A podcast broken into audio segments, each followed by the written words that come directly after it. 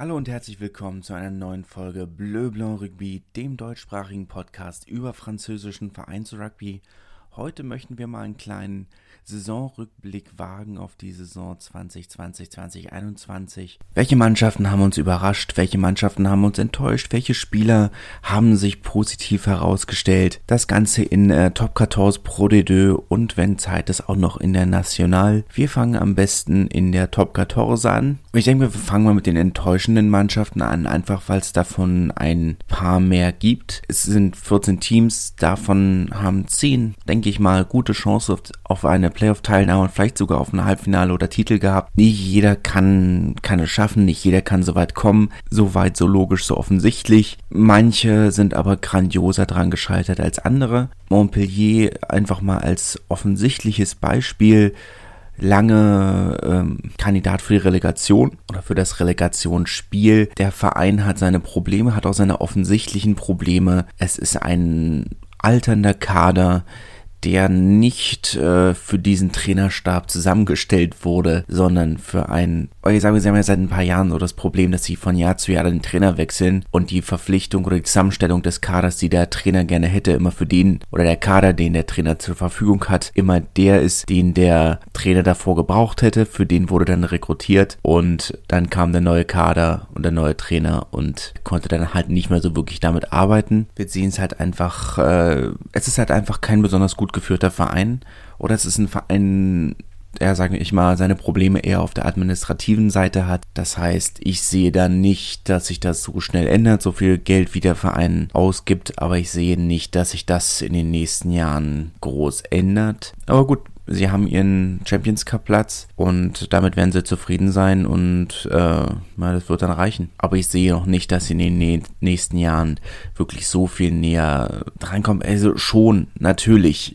Sie werden sicherlich auch wieder in, sage ich mal, bessere tabellarische Gefilde kommen. Aber ich denke nicht, dass dieser Erfolg nachhaltig sein wird. Aber gut, ich lasse mich da auch gerne positiv überraschen. Eine andere Mannschaft, die mich sehr enttäuscht hat, war Lyon. Das habe ich ja vor, vor ein paar Wochen schon mal gesagt, dass ich Lyon wirklich als ähm, Enttäuschung der Saison oder als enttäuschende, enttäuschendste Mannschaft der Saison sehe. Hatte sie vor der Saison wirklich als oder als sicheren Halbfinalisten eingetragen in meinem Kopf. Und äh, jetzt haben sie die Playoffs so relativ klar verpasst. Fünf Punkte Rückstand auf den sechsten Platz. Kein Champions Cup äh, in der nächsten Saison. Es ist schon, schon sehr enttäuschend für das, was sie, für den Kader, den sie eigentlich haben. Was bei ihnen halt immer wieder so das Problem ist, was wir in den letzten Jahren gesehen haben, ist der Winter. Eine Mannschaft, die auf sehr viel Bewegung setzt, die sehr viel auf ein schnelles, offenes Spiel setzt und die dann wirklich jeden Winter diese Probleme haben, diese ihren Spielstil auf einen nassen, schlammigen Rasen zu übertragen. Gut, in ihrem eigenen Stadion im Gerlon bauen sie jetzt gerade ein, ein Kunstrasen ein oder kommt ein Kunstrasen zur neuen Saison. Also dieser Hybridrasen, 3G oder wie auch immer das dann letzten Endes heißt, das, was ja schon einige Vereine haben, Saracens zum Beispiel, Stade Francais, Oyonnax, das wird ihnen sicherlich helfen in den nächsten Jahren, ähm, dieses, dieses Winterloch ein wenig zu überbrücken. Vor allem, wenn sie dann nächste Saison, und ich greife jetzt schon mal auf die auf die nächstwöchige Folge vor, äh, mit Limas Boanga einen, einen Spielmacher verpflichtet haben, den da wirklich helfen kann. Das war ja auch so ein bisschen ein, eines der Probleme diese Saison, dass sie mit, dass Wisniewski äh, eine ganze Weile ausgefallen ist. Und Leo Berdeux äh, war erst in seiner zweiten oder dritten Saison als Profi, ist ja von Agen gekommen, hatte also noch nicht so ganz die Erfahrung auf dem hohen, dem ganz hohen Niveau. Ich bin schon optimistisch, dass es nächstes Jahr besser wird, oder ich sag mal deutlich optimistischer, als ich jetzt bei äh, Montpellier wäre oder bin. Von daher denke ich da schon, dass in den nächsten Jahren da äh, es deutlich besser wird. Ähnlich enttäuschend und aus ähnlichen Gründen fand ich Toulon, einfach weil sie wirklich dieser, dieser Abstieg in den letzten Wochen der Saison, im Februar waren sie ja noch auf dem gesicherten vierten Platz und dann noch so komplett aus den Playoffs rauszufallen, ist schon enttäuschend. Aber gut, auch da denke ich, äh, sie werden schwer haben insgesamt, aber naja, auch das Verletzungspech bei Toulon war jetzt nicht klein. Wir zwischen, zwischenzeitlich sind ihnen ja alle drei Verbinder ausgefallen, haben mit Manonu auf der 10 gespielt. War schwierig, war schwierig. Hatten zwischenzeitlich auch keine einzigen zweite Reihe Stürmer mehr, der fit war. Schwierig, muss man abhaken. Ist in, einem, in einer Stadt wie Toulon natürlich etwas schwieriger. Sagen wir, wo Lyon die sicherlich auch passioniert sind, was ihren Rugby angeht, aber ich glaube, es ist immer noch was ganz anderes, wenn du nicht ganz die Nummer eins in der Stadt bist. Ich meine, mit OL und ähm, OL Basketball bzw. Aswell hast du noch an, hat Lyon andere erfolgreiche Mannschaften wenn es beim Lou nicht so gut läuft, ist, sind sie vielleicht gerade nicht im Fokus und das ist aus anderen Gründen nicht gut. Aber wenn du in Toulon nicht erfolgreich spielst, naja, ist das schon, ist das schon ein schwieriges Umfeld. Ich kann mich nur erinnern, was mir mal, äh, was mir ein was mir mal erzählt wurde von, von einem Spieler, der in Toulon gespielt hat, der jedes Mal, wenn sie verloren haben, die Fans beim Einkaufen seinen, äh, seinen Roller umgeschmissen haben. Jedes Mal. Ist natürlich auch eine schlechte Atmosphäre, wenn die wenn es in Toulon nicht gut läuft. Und daher äh, müssen wir dann schauen, ob das dann, wenn es in den nächsten Jahren besser werden soll, wie das dann, äh, wie das dann wird. Aber gut. Verletzungspech hat man immer mal wieder. Ne? Muss man mit umgehen können. Aber es ist halt auch, Toulon ist halt auch eine verdammt junge Mannschaft. Man, klar, man, man denkt jetzt an die, an die Stars, an Manonu, an Toyava, an Evan Etzebest, aber der ganze Kern der Mannschaft ist noch nicht so alt. Muss man dann, muss man halt auch irgendwo im Hinterkopf behalten. Ne? Eine andere Mannschaft, bei der ich mit mir selbst noch nicht so ganz ein, einig bin, ob ich sie tatsächlich, ob ich tatsächlich enttäuscht bin oder nicht, ist La Rochelle. Tabellenzweiter am Ende der Saison, Champions Cup Finale, Top 14 Finale und in der regulären Saison eine absolut überzeugende Mannschaft. Ne? Aber die beiden Finalspiele waren schon sehr enttäuschend. Jetzt nicht nur vom Ergebnis her, sondern auch von der spielerischen Leistung hat mich das schon arg enttäuscht, muss ich sagen. Jetzt kann man natürlich immer noch sagen, es ist immer noch die beste Saison, die La Rochelle je gespielt hat. Und auf dem Papier ist auch europäischer Vizemeister und französischer Vizemeister immer noch ein gutes Ergebnis. Aber ich sag mal, wenn du in einer Saison fünfmal gegen die beste Mannschaft in Frankreich verlierst, kann man jetzt natürlich sagen, okay, Toulouse sind die beste Mannschaft in Frankreich, aber zeigt halt trotzdem noch, wie viel Arbeit noch auf den Verein zukommt. Muss man halt auch einfach nochmal irgendwo festhalten. Auf dem Papier gute Saison, aber in der Endleistung noch ein bisschen enttäuschend. Könnt ihr mir gerne irgendwo einen Kommentar da lassen auf Twitter oder Instagram, ob ihr die Saison von La Rochelle wirklich ob ihr sie für eine Enttäuschung oder für eine sehr gute Saison haltet oder beides. Ich bin mir da noch ein bisschen, bin da noch ein bisschen gespalten. Überraschende Mannschaften hatten wir aber auch einige positiv. Castre zum Beispiel, ja mit diesem wirklich schwierigen Saisonstart, äh, mit den vielen Corona-Fällen, wirklich eine, eine, sehr schwierige Ausgangslage hatten ähm, und sich dann noch so auf den siebten Platz vorzukämpfen. Spektakuläre Leistung.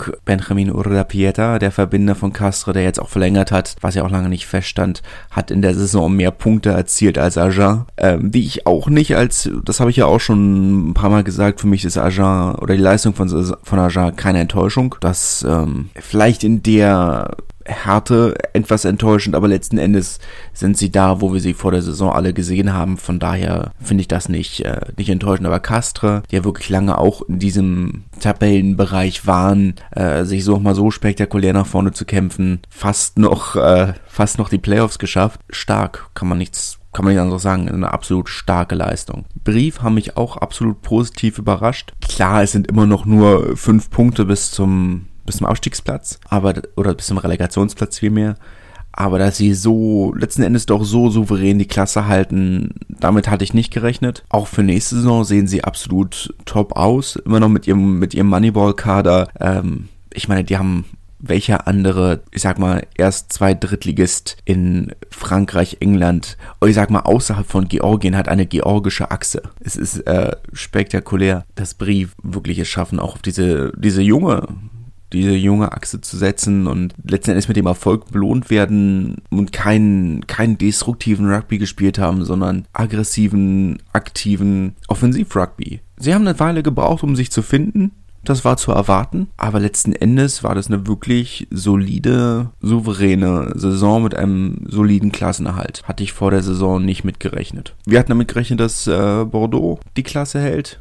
Wir hatten damit gerechnet, dass sie wieder in die Playoffs kommen. Letzte Saison haben sie auf dem zweiten Tabellenplatz beendet. Nee, auf dem ersten Tabellenplatz, bevor es abgebrochen wurde, Entschuldigung. Jetzt ist trotzdem jetzt das erste Mal, dass sie auch offiziell die Playoffs geschafft haben. Bis ins Halbfinale gekommen, wie im, wie im europäischen Halbfinale auch gegen Toulouse verloren. Enttäuschend, sicherlich aber ich denke, auf dem Papier werden sie trotzdem noch zufrieden sein. Nachdem sie jetzt all die Jahre so knapp gescheitert sind, äh, ist das jetzt, denke ich, eine Sache, mit der sie absolut zufrieden sein werden, eine Saison, mit der sie absolut zufrieden sein werden. Stade Francais ebenfalls das erste Mal seit sechs Jahren, dass sie wieder in die Playoffs gekommen sind, sich für den Champions Cup qualifiziert haben. Für das, was sie investiert haben, ist, äh, ist der sechste Platz natürlich immer noch zu wenig. aber trotzdem werden sie damit vollkommen zufrieden sein. Auf Spielerebene, denke ich, sollten wir äh, von Po die Achse positiv hervorstellen. Antoine Hastoy und äh, Clovis Lebay, die ja beide in Po oder bei der Section Paloise ausgebildet wurden. Absolut für mich zwei der absoluten Überraschungsspieler der Saison. Nicht mit dieser starken Leistung gerechnet.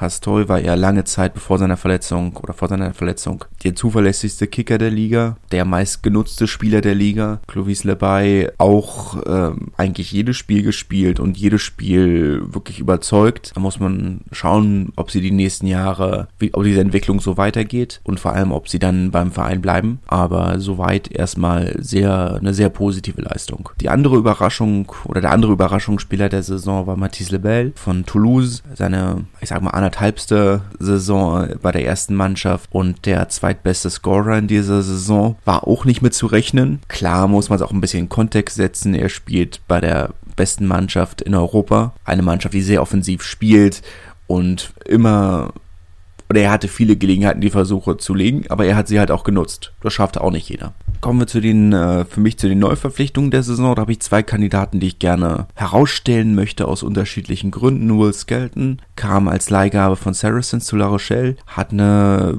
wirklich herausragende Saison gespielt und nicht nur aufgrund seiner Körpergröße, Topleistung Kotaro Matsushima von Clermont war auch, ähm, hat auch sehr, eine ne sehr gute erste Saison äh, gespielt. Ich sag mal, als Fullback ist es natürlich immer ein bisschen schwierig, wirklich die Leistung zu bringen, die deine Mannschaft, weil ich sag mal, es ist schwieriger, eine wirklich dominante Leistung hinzulegen als, äh, ich sag mal, als zweite Reihe Stürmer.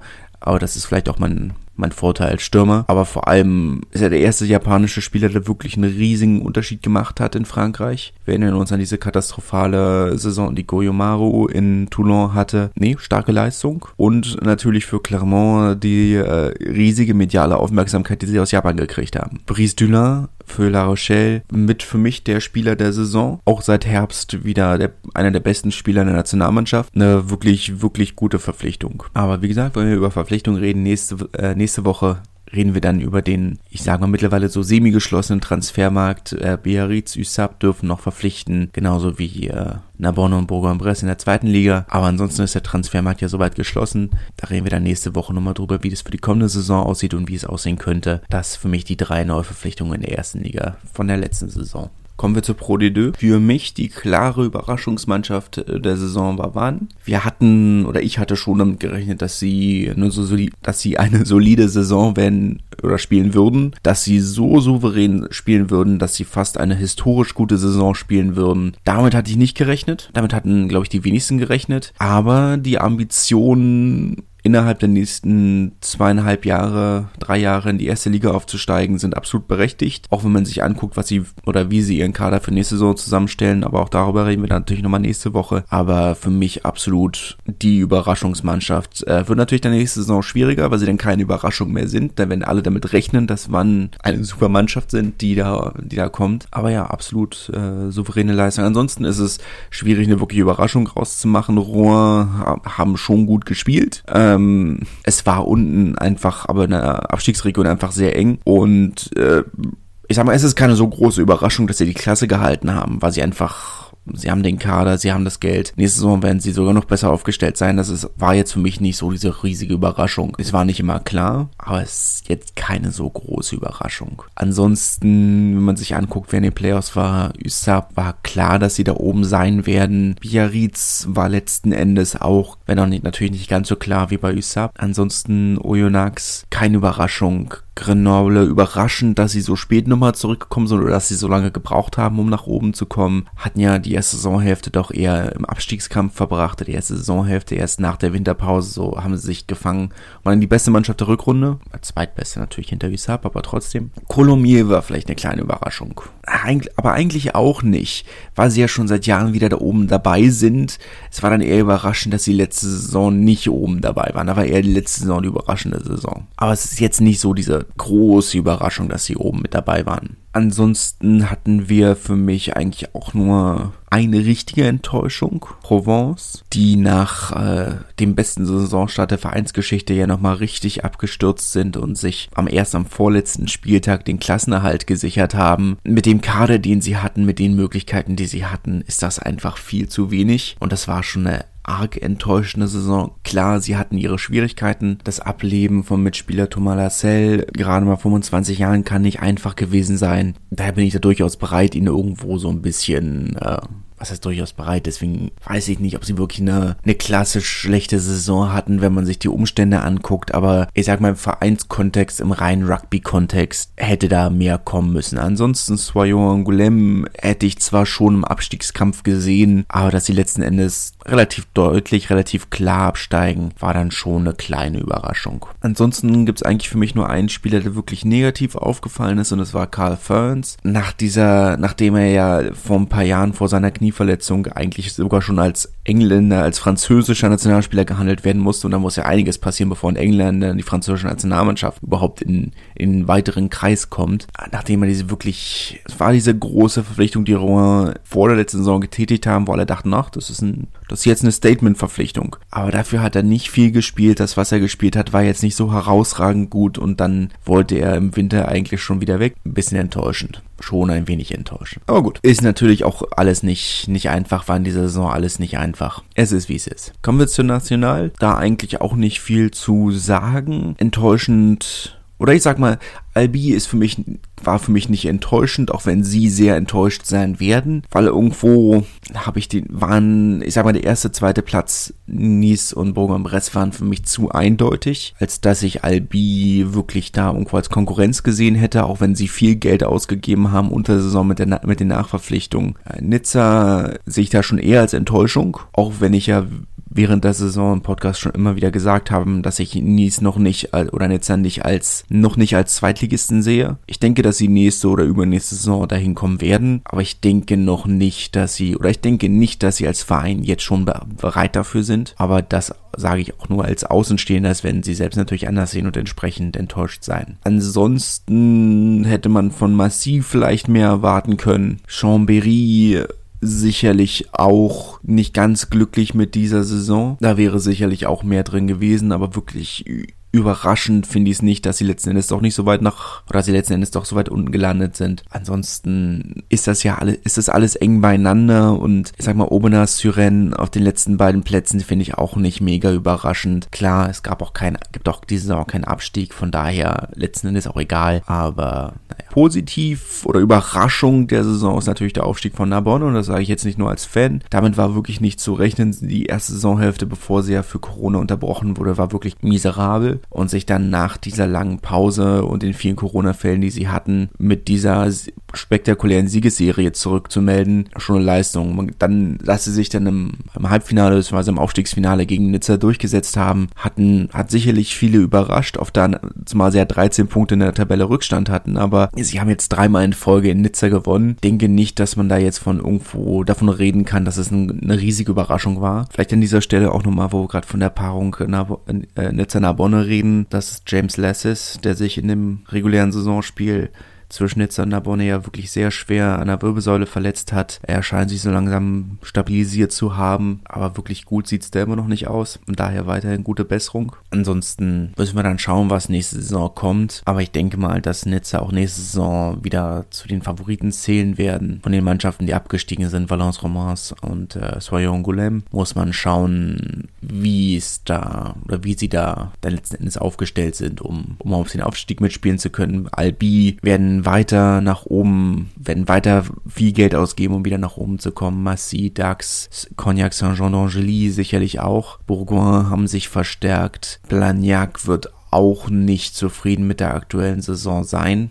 Dann eine kleine kleine Meldung noch aus der aus der Kategorie der Adlerwatch. In der Kategorie erzähle ich euch ja immer alles über die deutschen Nationalspieler in Frankreich und wo wir gerade bei der National sind und bei den Absteigern. Tim Menzel, der Neuner, früher USAP, Wann und jetzt zuletzt bei, beim Stade René in der Federal 1 hat sich, äh, hat sich entschieden, bei Valence Romans zu unterschreiben. Der 29-Jährige wird damit einer von vier Spielern, viereinhalb in der National sein, oder vier deutschen National, viereinhalb National, deutschen Nationalspielern in der National.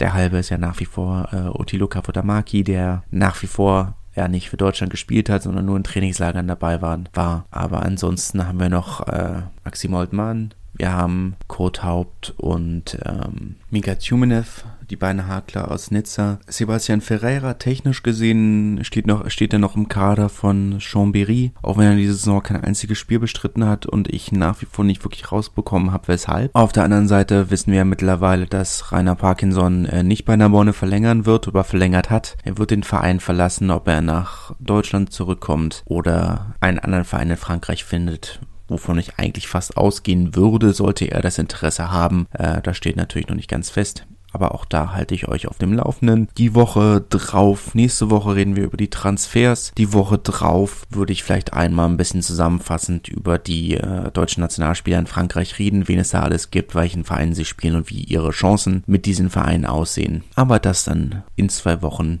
ein bisschen mehr im Detail. Es ist dann noch eine etwas längere Folge geworden, als ich eigentlich angedacht hatte. Ich hoffe, es hat euch trotzdem gefallen und äh, wir hören uns nächste Woche. Viel Spaß, schönen Tag, eine schöne Woche. Schatz, ich bin neu verliebt. Was? Da drüben. Das ist er. Aber das ist ein Auto. Ja, eben. Mit ihm habe ich alles richtig gemacht. Wunschauto einfach kaufen, verkaufen oder leasen. Bei Autoscout24. Alles richtig gemacht. Wie baut man eine harmonische Beziehung zu seinem Hund auf? Puh, gar nicht so leicht. Und deshalb frage ich nach, wie es anderen Hundeeltern gelingt, beziehungsweise wie die daran arbeiten. Bei Iswas Dog reden wir dann drüber. Alle 14 Tage neu mit mir, Malte Asmus und unserer Expertin für eine harmonische Mensch-Hund-Beziehung, Melanie Lippisch. Iswas Dog mit Malte Asmus. Überall, wo es Podcasts gibt.